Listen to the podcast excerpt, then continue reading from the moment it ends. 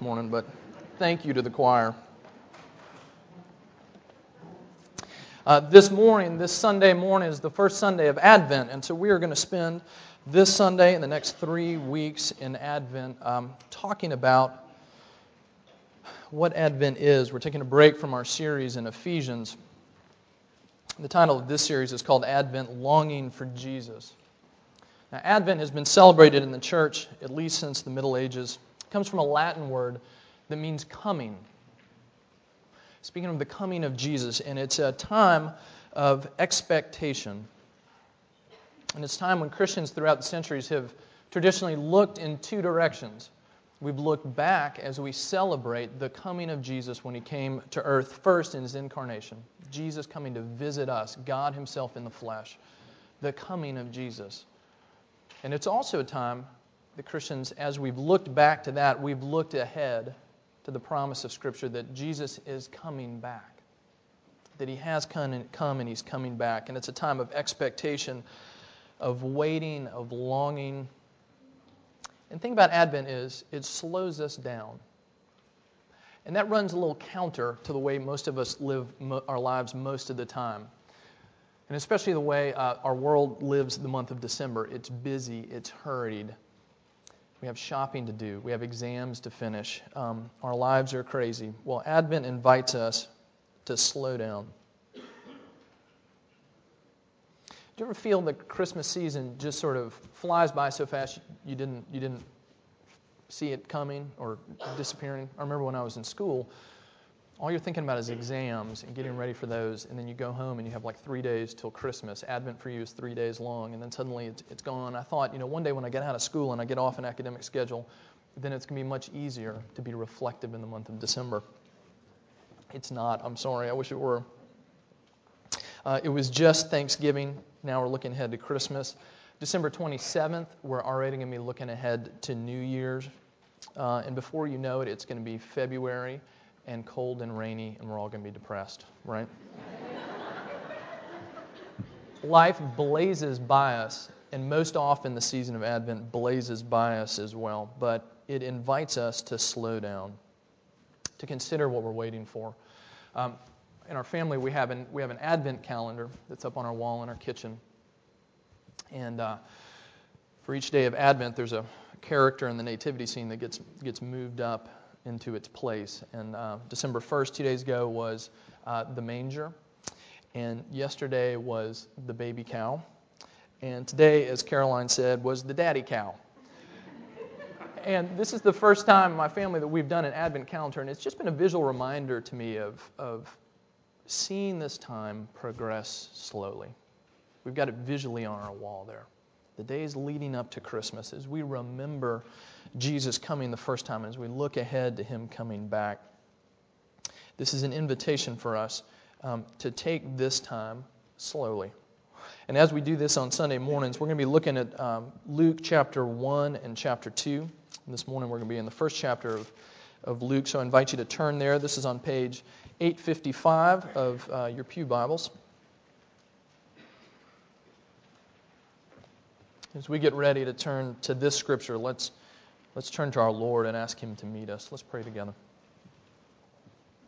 Lord Jesus, we do uh, come before you now in your word and ask that you would speak to us. We are a people who are very rushed and hurried.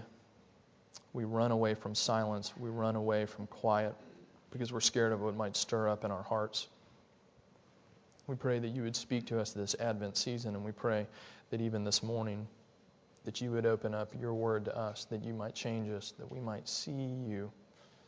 And we pray all this in Jesus' name. Amen.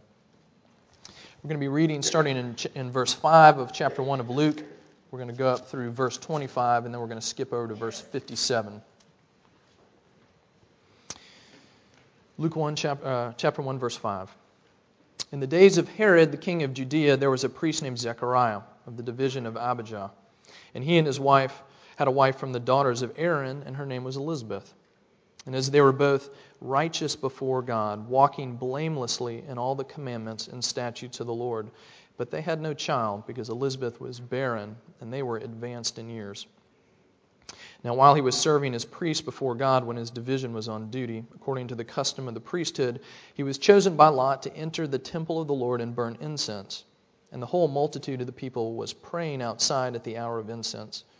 And there appeared to him an angel of the Lord standing on the right side of the altar of incense. Zechariah was troubled when he saw him, and fear fell upon him. The angel said to him, Do not be afraid, Zechariah, for your prayer has been heard, and your wife Elizabeth will bear you a son, and you shall call his name John. And you will have joy and gladness, and many will rejoice at his birth, for he will be great before the Lord. He must not drink wine or strong drink, and he will be filled with the Holy Spirit, even from his mother's womb.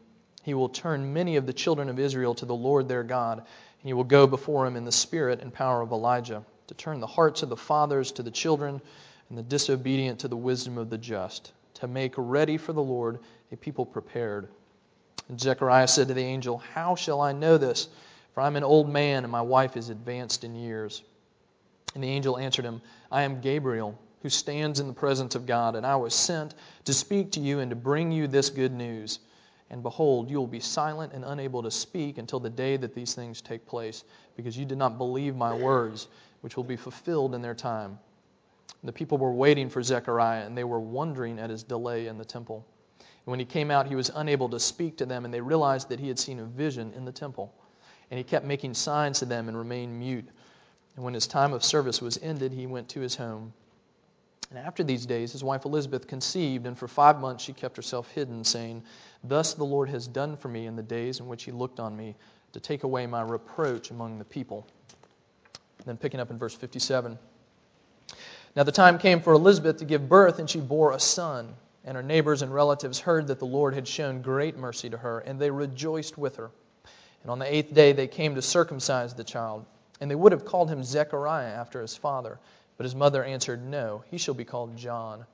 And they said to her, None of your relatives is called by this name. And they made signs to his father, inquiring what he wanted him to be called. And he asked for a writing tablet, and he wrote, His name is John. And they all wondered. And immediately his mouth was opened and his tongue loosed, and he spoke, blessing God. And fear came on all their neighbors. And all these things were talked about through all the hill country of Judea. And all who heard them laid them up in their hearts, saying, What then will this child be? For the hand of the Lord was with him.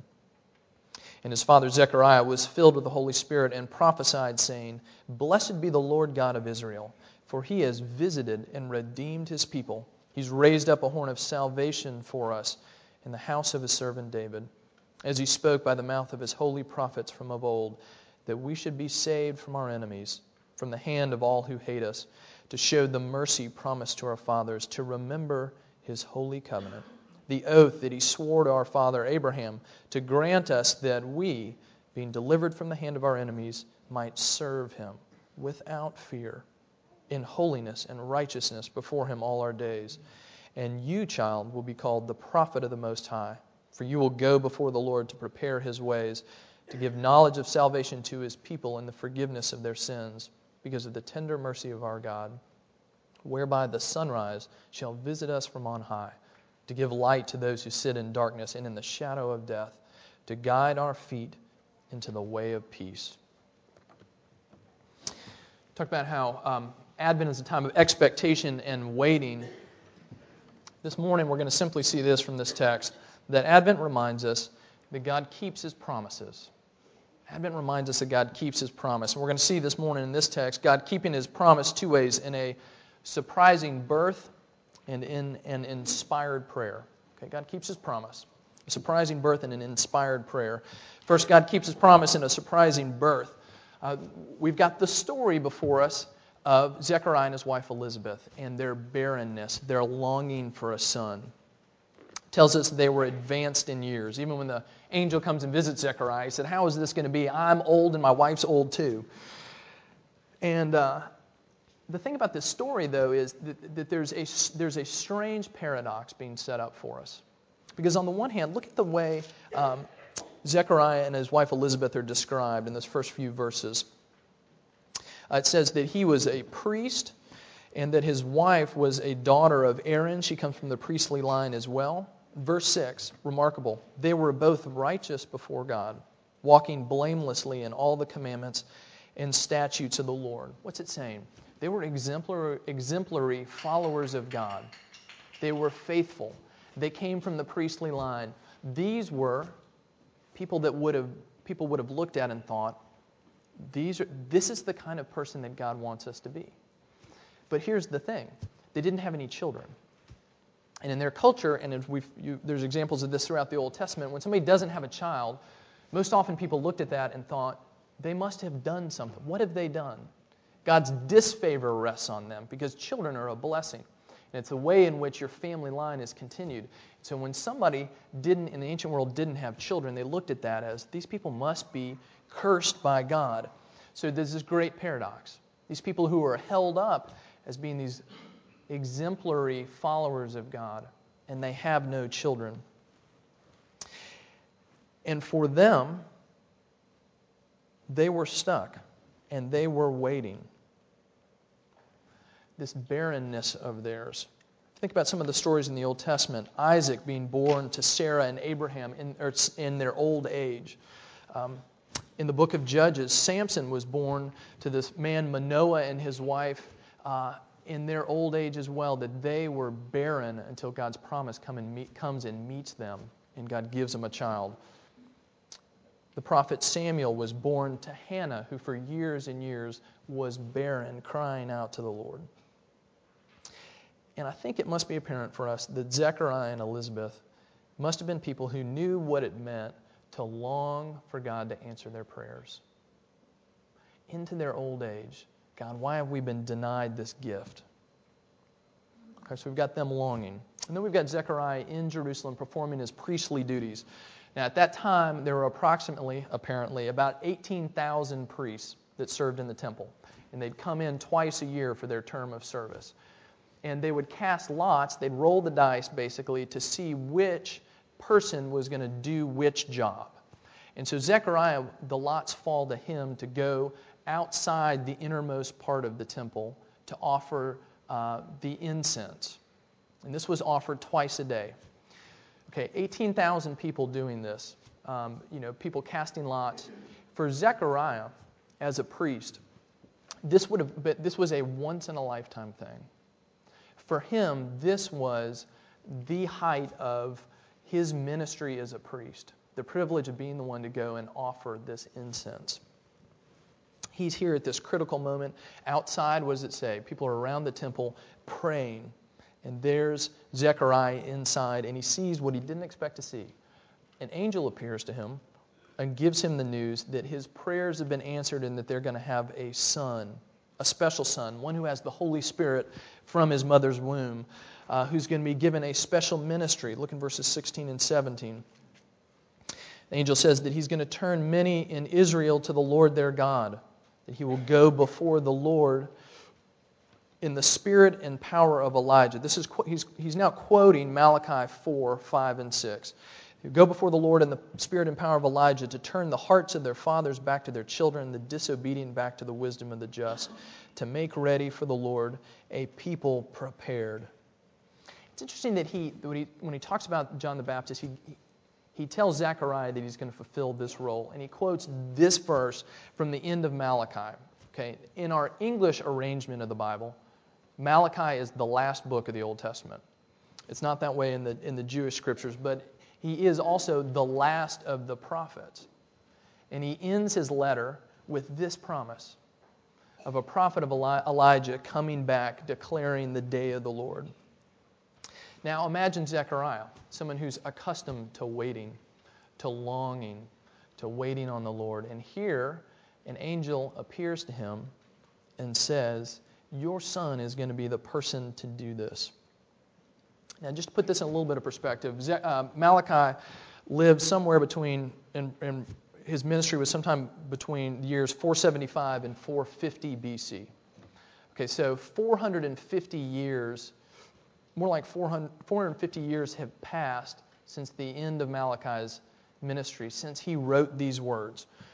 And every day in that time, twice a day, incense has been offered. In 450 years, twice a day, incense being offered, 365 days a year, hundreds of thousands of times, priests have gone in there and offered incense, waiting for the Lord to return, waiting for this day of the Lord. And Zechariah, 450 years later, is the man standing there when God sends his angel to say, It's happening now. God's saying, At this moment now, I'm going to begin to fulfill my promises. It Goes on in verses 57 through 66. You've got neighbors rejoicing with them when the, when, uh, the son is finally born. They ask what's the child to be named on the eighth day when he's going to be circumcised, and they expect them to say something like Zechariah, a family name, and instead she says John, the name that the angel said that he was to be named. And they turn to the father Zechariah and say, Is that right? And he pulls out his tablet, and as he's writing, his name is John. Suddenly, his tongue is loosened and he's able to speak. And there's something comforting about Zechariah in this, this righteous man doubting what the angel said to him. Angel comes and says, You're going to have a son. And he says, How is this going to be? We're old. The angel says, It's going to happen. I stand in the presence of God, and you are going to be silent until these things take place. That this faithful man, struggling to be faithful, struggling to trust, look at the way God uses that time of struggle for him. He comes out of the temple struck dumb, he can't speak, and it just heightens the amazement of the people. He has had a vision, something has happened.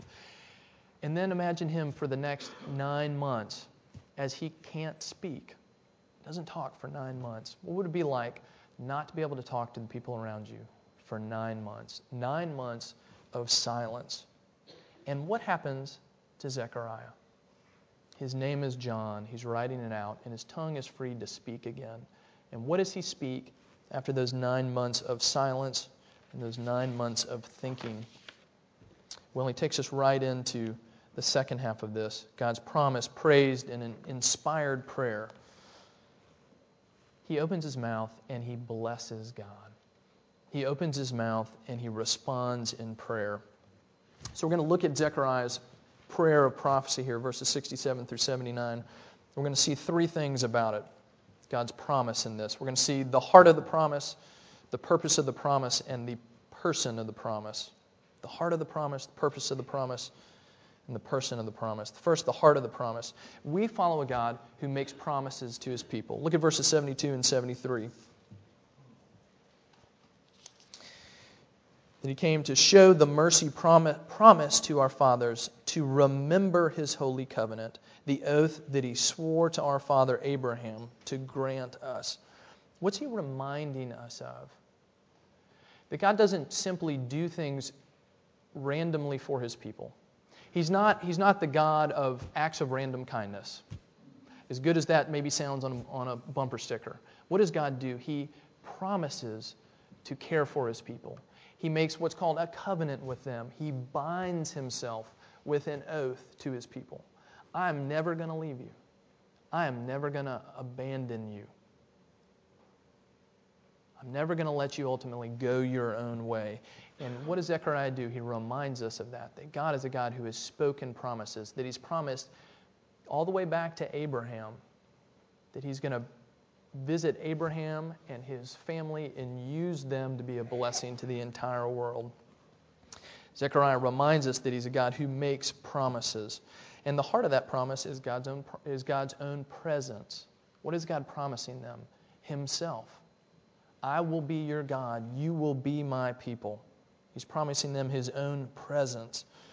And he goes on in this promise to talk about the things that they need. He mentions several things. Verse 68 Blessed be the God of Israel, for he has visited and redeemed his people.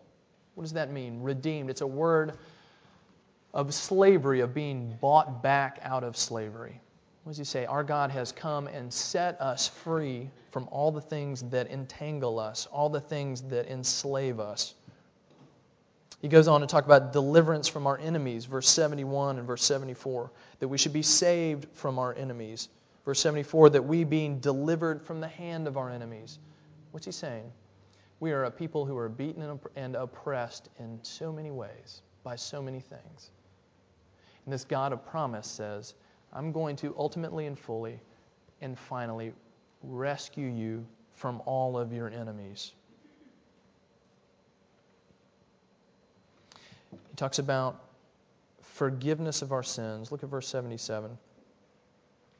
Talks about John being a prophet to give knowledge of salvation to his people in the forgiveness of their sins.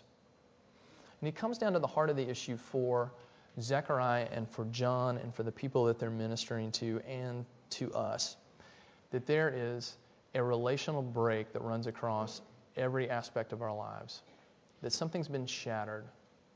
That if we're really made to be in the presence of God, if we're really made to know Him, something's gone drastically wrong. There were a people who have turned away from Him. Bible's word for that is there were people stuck in sin. And what does He say? The promise of God is that, that He is going to come and give us what we most need the forgiveness of our sins. At the heart of God's promise to give Himself is a relationship made right, a relationship that's healed, a relationship that has the power to deal with what really brings rupture and fracture in our lives. Then he gives this great image of what that looks like. Look in verse 78 and 79. A picture of this promise being fulfilled. Because of the tender mercy of our God, whereby the sunrise shall visit us from on high, to give light to those who sit in darkness, in the shadow of death, and to guide our feet into the way of peace. The sunrise visiting us from on high, to those who sit in darkness and in the shadow of death. Who of us have not felt at times like we were sitting in darkness and in the shadow of death? Lost, broken, and alone. And what does God say? I'm not going to leave you there. That the sun is going to rise on you. That I'm going to meet you in the middle of that very darkness. This morning, as we're having breakfast, um, my daughter looked out the window and said, Daddy, it's orange. And I looked out, and there was this dark clouds that were hovering over us this morning and are still here. But, but right, right between the trees and the, and the dark clouds, you could see the sun coming up. You could see the light breaking through. That's exactly what, I, what Zechariah is talking about. That in the middle of the darkness and brokenness of our lives, that light really does shine forth. And he says, Zechariah says, all of that is beginning now. God's fulfilling his promise now. The day is breaking now.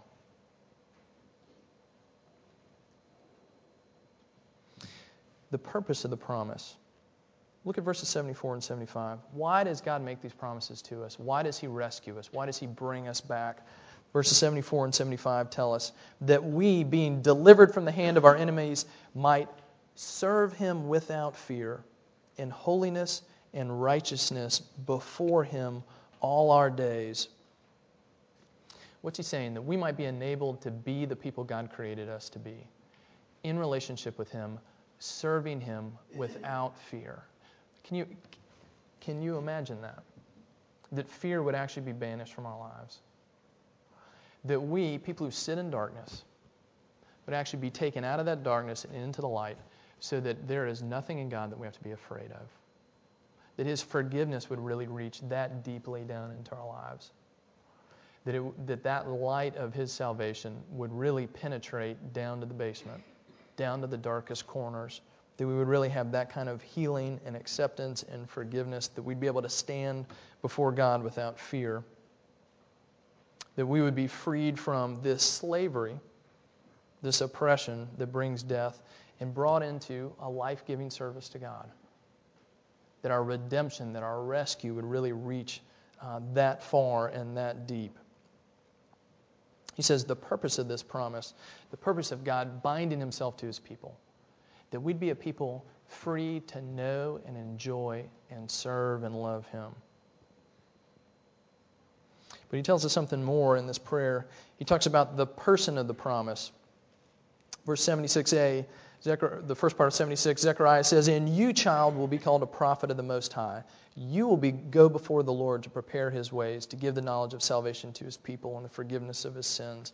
What's he saying? That this young boy, John, eight days old, miraculous birth, what does he say? You're going to be a herald. You're going to be one who goes before the Lord. You're going to be a prophet. Now, the last prophet we saw was uh, 450 years before this. And he comes to Zechariah and he says, Your son is going to go before the Lord to proclaim his coming. The person of the promise here in this part of the prayer is John.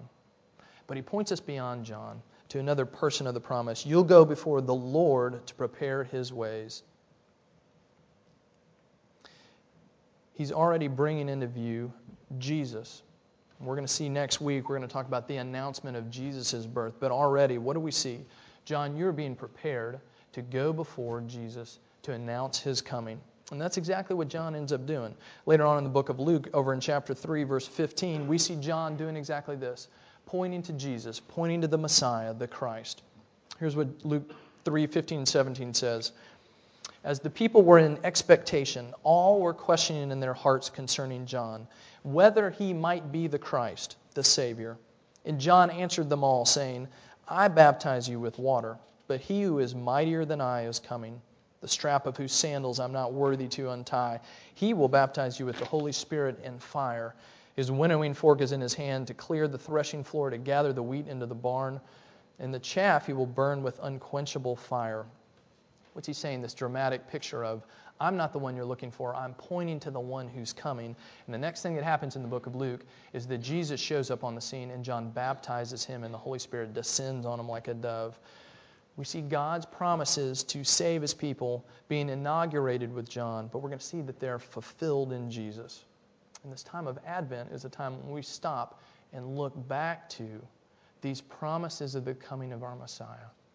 These promises of God being fulfilled for us and looking ahead, knowing that He's coming back. Now, let me just ask you a few questions to end with. What is it that you're longing for? What advent are you looking for? What coming, what appearing are you looking for? What is it that you're looking for? What is it that you're banking on during this Advent season? What is it you think you need most? For exams to go smoothly,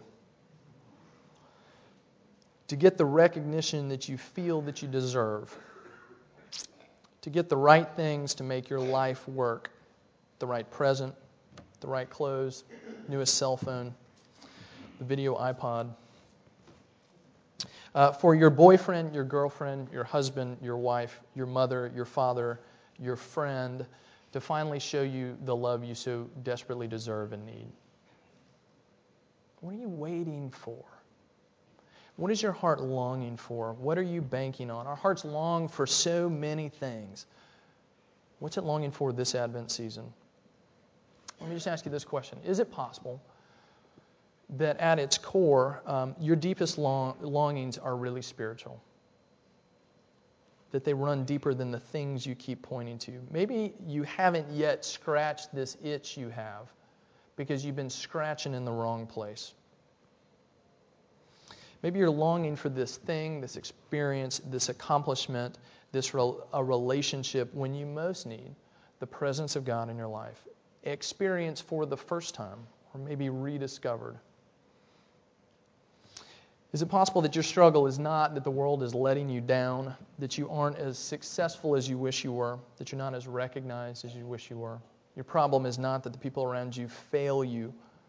Maybe our deepest problem is um, our own sin, our own self centeredness, our own rebellion, our own hardness of heart. And maybe that is the scar that really runs across our life. Now, if that's the case, then maybe we're going to be open this Advent season to see and to wait for and to long for most what we most need the coming of our Savior. And Advent invites us to slow down, to wait, to long, to find the Jesus who was promised and who came. Same Jesus who was promised to return again.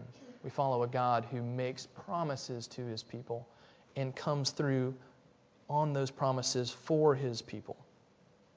So let me just leave us with this suggestion that this Advent season that we would do this instead of filling our lives with noise and hurry, that we would take some time to be quiet and actually lean into our longing for the presence of God in our life instead of running away from it. Now, one way you might do that, and one way I might do that, is to actually be quiet every day and maybe pray every day. And maybe take home the Advent readings in our order of worship and read them this Advent season that we might long rightly for the right things and find ourselves met in the midst of our longing by a God who keeps his promises. Let's pray.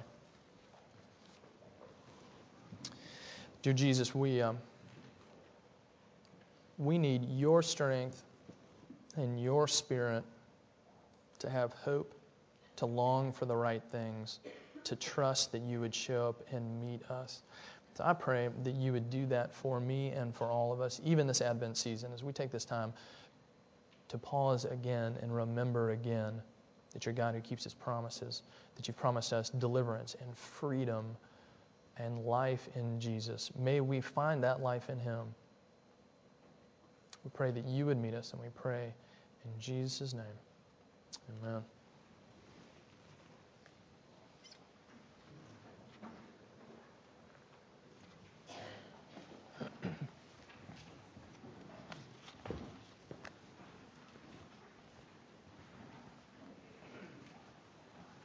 Part of our worship this morning is that we get to together